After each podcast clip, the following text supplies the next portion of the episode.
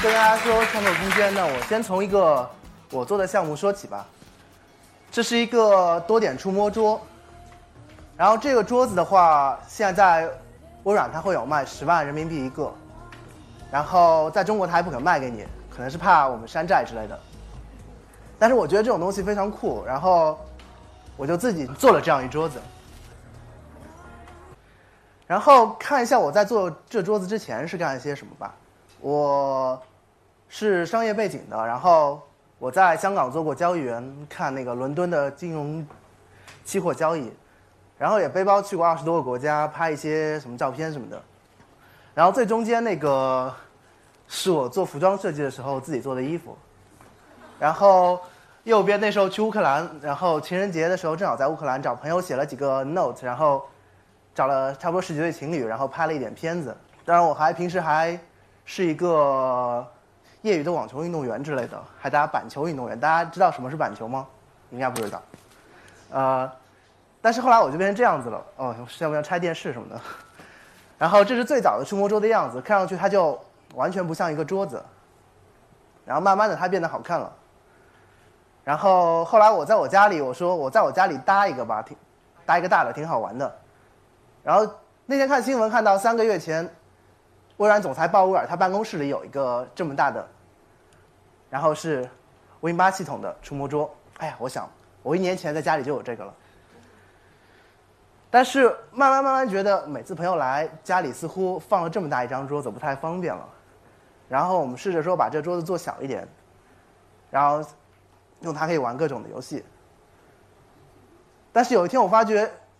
那个小的不能够满足我了，我想说我把它做成一个茶几吧。于是我就从木头开始慢慢搭，最后变成这样。然后把它换成了钣金之后，就变成你们最早看到的视频的那个样子。在做这个东西的过程中，我无数的第一次奉献给它了。第一次去木材市场买了一堆木头，然后拿电锯开始电锯惊魂把它给锯了。然后第一次把我的手机的电源给剪了。第一次然后把电视给拆了，看到那个屏幕，这是一个电视机的屏幕。然后第一次还说 ，you know, so many 第一次。然后不只是我做触摸桌，我们创客还会做一些其他的东西，比如说这是一台 3D 打印机。然后我们做这个 3D 打印机的那个创客，他叫张明，他其实是在完成这个之前，他是中国银行的一名 IT 公司的 IT 部门职员。他大概2年前的时候看到一本叫 Make 的杂志上面，然后关于开源 3D 打印机的项目，于是他开始自己去做 3D 打印机。大概差不多1年前的时候，他来到我们创客空间和我们另外2个朋友一起，他们在也是差不多没多久吧，做出了中国第一台 DIY 的 3D 打印机。然后你看到这个就是一个 3D 打印机打出来的东西，一个猫头鹰和一个小星星之类的。我们开始做一些 3D 打印机的工作坊，我们教清华的和台湾大学的、天津的一些学校的，让他们来说，哎，你可以自己去组装一个 3D 打印机。其实这就会变得很容易，每个人都可以说，我有想做一个东西，哇，它就突然之间15分钟内出现在那里。我们5月份的时候，在世纪坛办了一个活动，我们请了10几个国家的人，然后他们都有自己有意思的项目，当然很多是中国的，他们会做那种大家看到 iPhone 5的概念片，一条激光出来，然后你就可以打键盘，就可以当做键盘用了。然后铁甲钢拳的真实版什么的。然后说一下，这个是一个很有意思的项目，它是用水果做的一个果冻做的一个钢琴，我觉得很酷。但是其实做这个的大妈，好吧，是有3个大妈把这个东西做出来的，他们花了1周的时间。对他们而言其实很简单，他们偶尔发觉说果冻和水果是导电的，于是就可以这样玩了。我们今天要说的是，我来这边说，我们想说创客带来我们在做一样什么东西。我们带来的是一种创造力的革命。我们刚刚有一个人说 ，There's 没有 information revolution。我们之前发生的那个和之后发生的没有什么变化，但是这个革命不同于信息的革命，创造力的革命是确实在发生的。而且正是因为这个创造力的革命，我现在每天起床，曾经我想说，我起床之后我想说，哎呀，我之后去哪个国家玩一下呢？是不是要找个美女去拍点什么视频什么的？然后，是不是要把我的注册金融师再考了，或者是约人去打个球？但是现在每天早上起过来，我非常开心的会觉得自己在改变世界。我们在掀起一场革命，而这场革命，这场创造力的革命，我们让它在中国发生。为此，我要说，当我们说到一个革命的时候，我们会想说，这革命通向了哪里？我一直喜欢用三件事，或者是三个方向来描述这个事情。第一个，我们从刚很多人提到了一个绿色环保的地方说起。我之前在 NGO， 然后也协助参与过举办一个1000多人的可持续发展会议。但是我突然后来觉得，从1975年我们国家开始有环境会议之后，每年在环境会议上所花费的开销差不多是200万元左右。然后从2007年联合国开始说可持续发展之后，更有意思发生了，每一个月就会有各种的论坛、各种的峰会、各种的这些东西去讨论说啊，我们怎么让我们的地球变得更好 ，a better place。但其实我们看看同时期的创客们在做些什么东西。这个是墨西哥湾漏油事件发生后的一个月，一个30个创客组成的15个国家组成的团队，他们用20万人民币研发了一个叫做油污清理的小艇。这个小艇它可以完成墨西哥油污一些简单的油污的清理，使得海上漏油事件能够以非常廉价的方式去解决它，而不是说我再需要开一个200万的会讨论一下。然后有个非常有意思的项目，是一个波兰人叫 Marcin Przewóz whatever， 然后他做的这个项目，那时候他做了一个开源的拖拉机，这个拖拉机的价格是你在正常市场上能买到拖拉机的价格的1/15，这意味着很多欠发达地区的农民，他们原来是买不起这种先进的设备去农耕的，但现在他们慢慢的开始买得起，于是他们开展了一个整个的项目，把所有的机器都去做开源了，然后都会变得很便宜，人们都能够买得起。TED 的策展人 Chris Anderson 这样说，Your project's amazing theory, blah blah blah. It's people like you who really give me the hope for the future。 也就是说，大家会觉得我们真的在做一些很有意思、很有意义的事情。当然很多人他们会想着相同的事情，比如说一个叫 Mike 的，然后他是一个研究能源的人，然后有一天他说，哎呀，我想做一个开源的风力发电的系统，于是他就去做了这样一个系统。这个系统能够在每小时20英里的风速的情况下带来150瓦到250瓦的电力，也就是说你可以用5台笔记本电脑、4个灯泡、3个冰箱、2个电视机之类的。尽管这不是很多的电力，但是对于一些政府不能够建一个巨大的电站，你只要投入10几亿才能建一个电站的地方，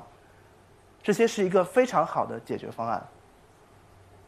那这些就是我们在做的一些事情。然后我不停地提到一个词叫开源，那开源把东西变得很便宜，开源也做了另外一件事情，让人们能够学习什么叫开源或者开源硬件。它就像一个食谱，一个五星级饭店的一个人，一个厨师，他把他食谱告诉你，然后你去超市，你买了牛肉、胡萝卜，买了竹笋，买了各种的，然后你回家，你炖了一碗非常好的汤，用他的食谱，根据他的时间，根据他的量。然后有一些人他又比较有创意，然后他发觉说，哎，其实我比较喜欢吃山药，或者有的人说我比较喜欢加一点辣椒，于是他往那个食谱里面加上了自己的东西，做了一些微小的创新，于是这道菜就变成你自己的了。还有一些人看了一个食谱，觉得说，哎，那个大厨的芹菜汁配胡萝卜汁配各种汁，做出来了一种非常美味的调料，于是他就用这种调料自己去做了一个菜。哇，那是一种创新。那这张空白页我想讲的是说，开源究竟对我们意味着什么？对于我们这些做创造的人来说，它相当于我们一个梦想。大家试想一下，当我们去做创造、做创新的时候，不再是为了去获取利益，或者说不再是为了我知道很多实验室去创新，为了写一篇论文，然后我的这个成果就放在一边了。当我们去做创新的时候，当我们去做创造的时候，我们不再把这些技术隔阂起来，通过专利或者是通过不让你看见的方式去获取利润，而是让每个人都能够了解到，比如说一个 3D 打印机是怎么造出来的，一个多点触摸桌是怎么造出来的。或者说，当我们去创造的时候，我们不是30个人在微软的一个、在苹果的一个小实验室里面，而是全世界所有的人可以在别人的基础上，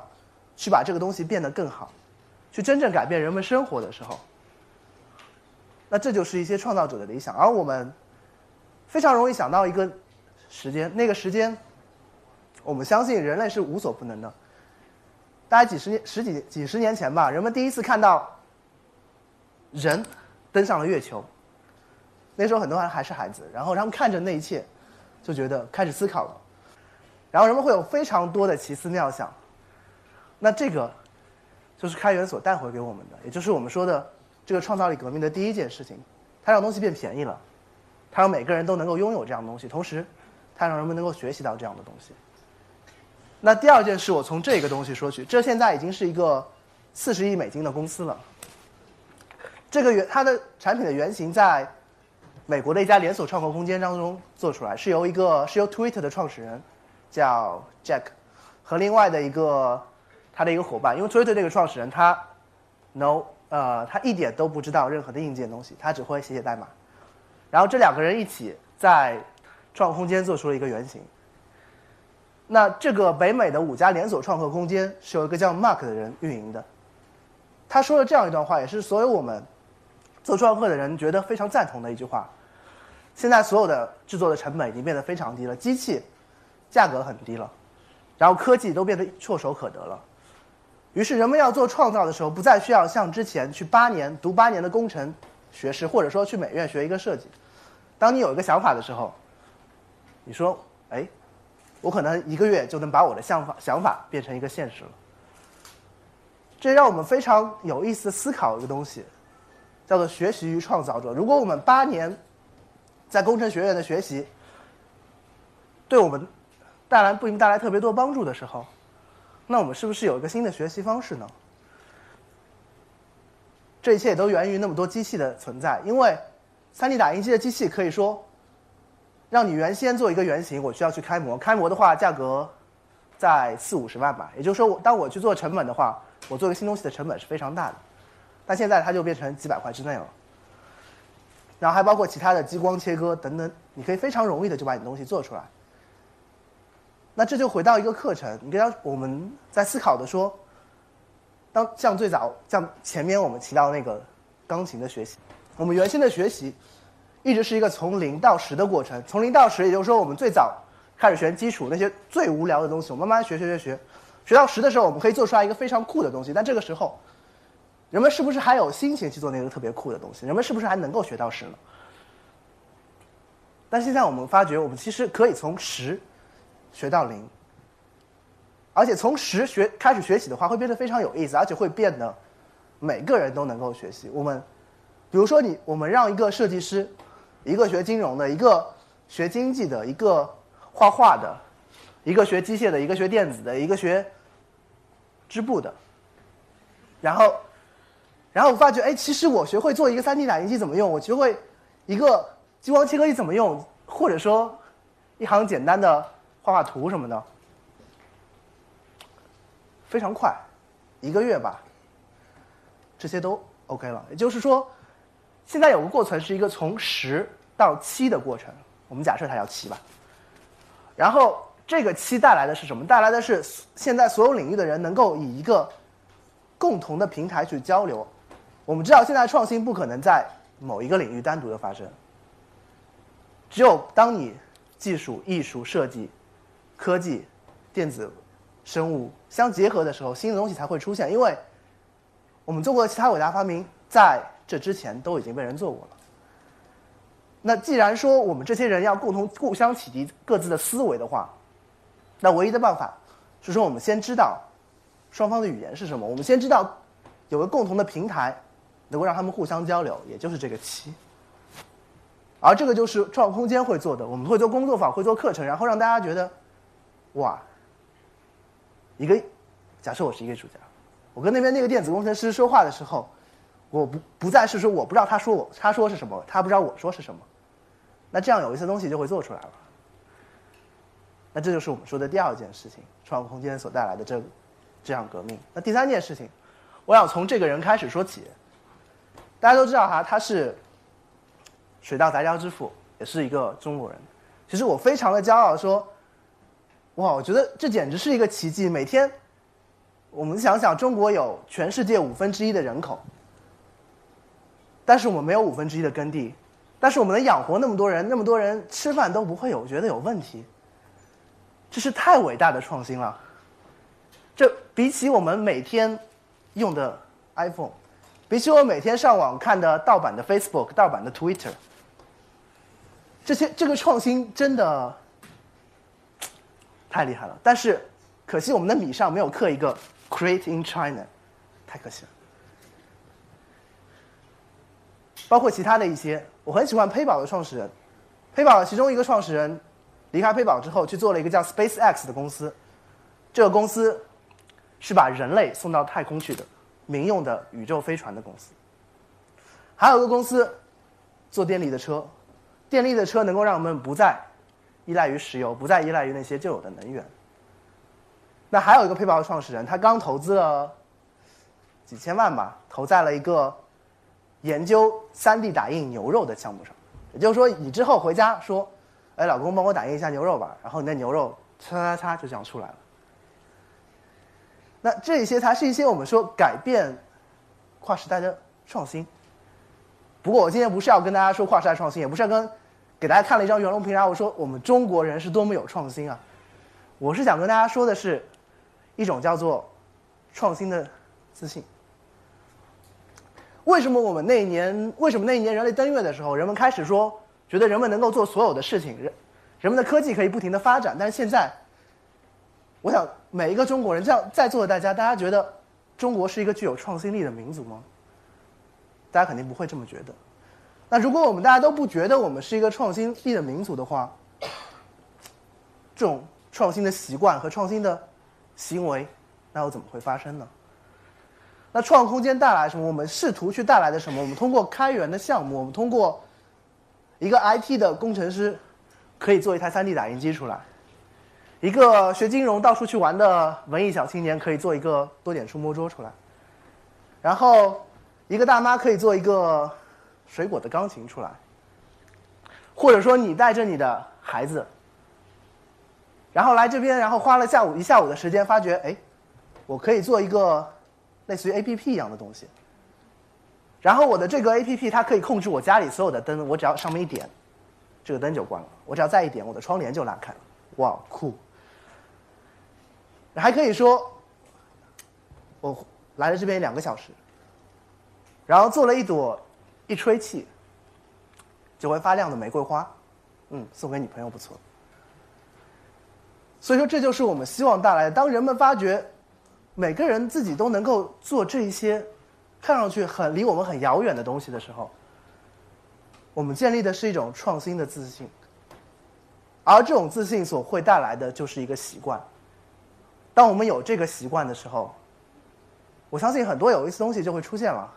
很多新的科技就会慢慢的走到人们的身边，然后你可能就是那个有这个有意思的想法，然后找了和几个工程师合作，然后就把这个想法做出来，然后改变了人们生活的人。